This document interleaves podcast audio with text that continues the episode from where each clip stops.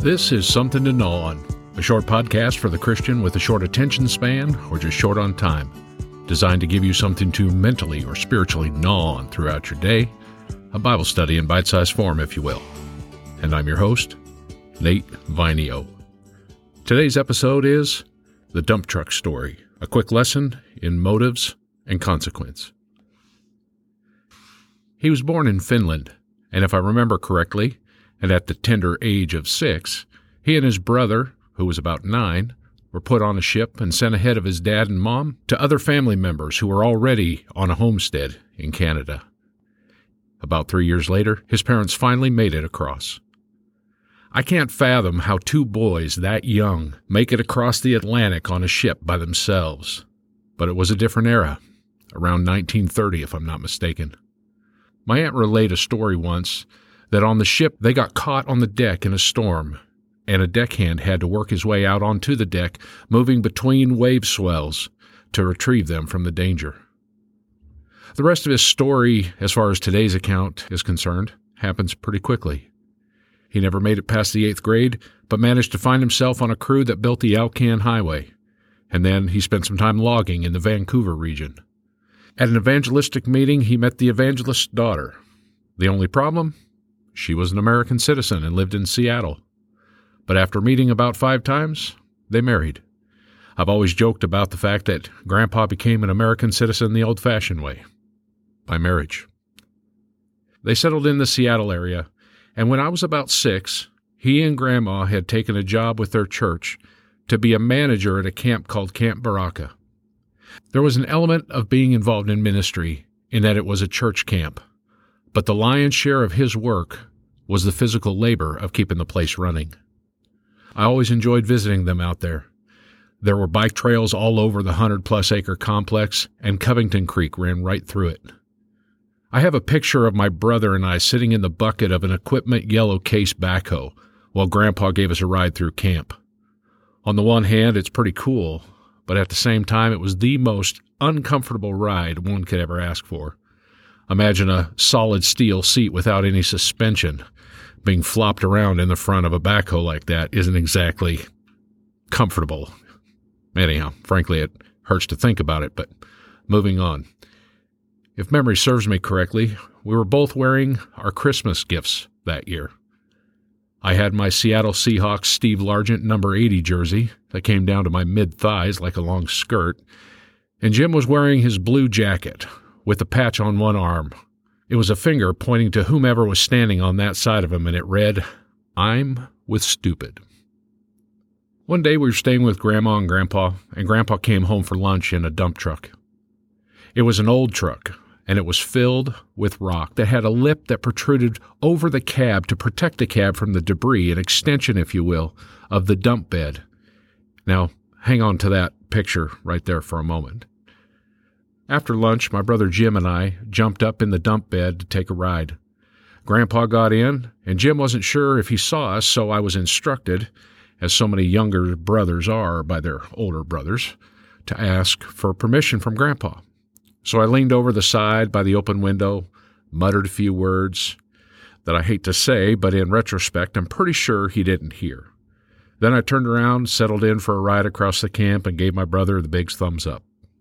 At this point, I'll remind you that I was about six, about the same age Grandpa was when he got stuck on the deck of the ship in the storm. I heard a pastor once say, When you have a boy, you have half a man. And when you have two boys, you have about a quarter of a man. And I'm pretty sure the math continues to go downhill after that, but the point was that we hadn't thought through the consequence of our actions completely. A few minutes later, Grandpa pulled up to the dump site, threw it in reverse, and started lifting the dump bed. It would be a slight understatement to say that panic ensued. Jim and I started scrambling and yelling, but Grandpa couldn't hear us over the howl of the motor. As the load began to shift, we would try to keep our feet moving to stay in place. Eventually, we jumped up on the lip that, when in the down position, covered the cab of the truck, but now all we could do was hang on to the front edge of it for dear life. Finally, the dump came to a stop at about a 45 degree angle, with me and Jim hanging on for dear life and yelling. And finally, Grandpa got out to look. Now, I will say that I got my fair share of spankings when I was a kid, and I deserved every one of them. And I'm sure I deserved one for this debacle as well, but honestly, I don't ever remember getting to any trouble. Maybe it had something to do with the mortified look on Grandpa's face, that somehow, to justify discipline, he'd have to admit that he nearly buried his two grandkids. Maybe he took it pretty hard. And maybe just letting the matter go was easier. I can't imagine what it would have looked like from his perspective. A lazy drive across camp, backing up to the dump zone without incident, listening to Christian radio, lifting the bucket, and the simple perfunctory task of getting out to make sure and certain that the dump bed was in fact empty. Only to look up and see a number 80 Steve Largent jersey stretched out as if he's catching a pass from Jim Zorn as he's hanging onto the front lip of the headache rack, accompanied by some young punk with a I'm with stupid patch on his arm. That'll leave a mark on your mind, especially when you realize that these two punks are your grandkids. I wonder if he had any kind of flashback to his days with his brother, crossing the Atlantic and having to be rescued from the deck of the ship in a storm while they hung on for dear life. So many verses from Proverbs come to mind about fools and simpletons and the refusal to listen to wisdom and correction. If I was ever the poster child for some of the stupidity illustrated in that book, this would certainly be one of the top adventures. Here's a few verses to look at quickly. Take some time after the podcast to look at them deep, more deeply. Proverbs 22 3. A prudent person foresees danger and takes precaution. The simpleton goes blindly on and suffers the consequences. Proverbs 21:16. The person who strays from common sense will end up in the company of the dead. Proverbs 19:3. People ruin their lives by their own foolishness and then are angry at the Lord. And Proverbs 13:1. A wise child accepts a parent's discipline. A mocker refuses to listen to correction. In this situation, I was the fool because I refused to ask permission, because I believed the answer would not be what I wanted, and I figured out that I didn't have to refuse to listen to correction if I didn't ask the question in the first place. This is such a human nature issue. Ever hear someone use the phrase, it's easier to ask forgiveness than it is permission? Pretty wise sounding words for a fool. And in case you're wondering, if you go to Bass Pro Shop or Cabela's this time of the year, you hear that a lot at the gun counter when guys are getting their new purchases for the season. Okay, I'm getting off track a bit, but back to the script. There are a couple of directions I thought about taking this story, and frankly, I'm just running out of time. But let me wrap up this thought with another weird story. I recently had a situation arise, and I thought it'd be nice to talk to someone about some life issues, to have a human sounding board to bounce ideas off, if you will. And I found myself rejecting one particular name. It didn't make sense. He knew me well. He loves the Lord. He's a straight shooter when it comes to the topic I wanted to delve into. So why would I want to disqualify him from being a godly sounding board? Once I began asking these questions, the answer came quickly. The reality is that I'm pretty sure I know what he would say. And it isn't what I really wanted to hear.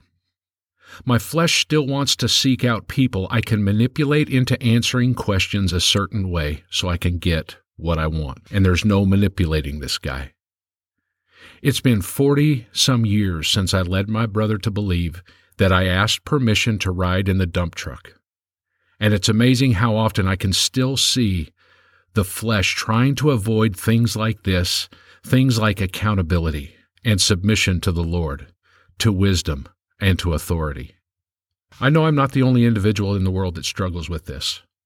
It's most certainly the opposite, actually. That is to say, we all struggle on some level or another with this. In the New Testament, Paul refers to it as the sinful nature or the flesh, and it must be crucified. John refers to it as the pride of life in 1 John 2:16. But as I struggle again with this, the arrogance and the ignorance of this situation hit me squarely between the proverbial eyes. People think their choices and their struggles with temptation revolve around themselves, and that's a lie from the pit of hell. The idea that the sin is in their own head or their own heart and has little to no effect on those around them is flat out wrong. Try telling that to my brother. He enjoyed the ride in the back of the dump truck on a reasonable presumption that I had both asked for and received permission from my grandpa. Trusting his brother could have cost him severely, potentially his life. My sin, my choice, put him in danger. I got what I wanted, but hanging from the dump truck headache rack, we were both paying the price for my sin, for my choice. And he was coming to terms with the prophetic I'm with stupid patch on his coat becoming a reality. He was, in fact, with stupid, with foolish, with the simpleton. Paul wrote in 1 Corinthians 13:11, "When I was a child, I spoke and thought and reasoned as a child. But when I grew up, I put away childish things." Paul goes on to write that we even as adults see things imperfectly which should highlight and underscore and embolden our resolve to seek wisdom and the Lord in everything that we do. We don't see it all.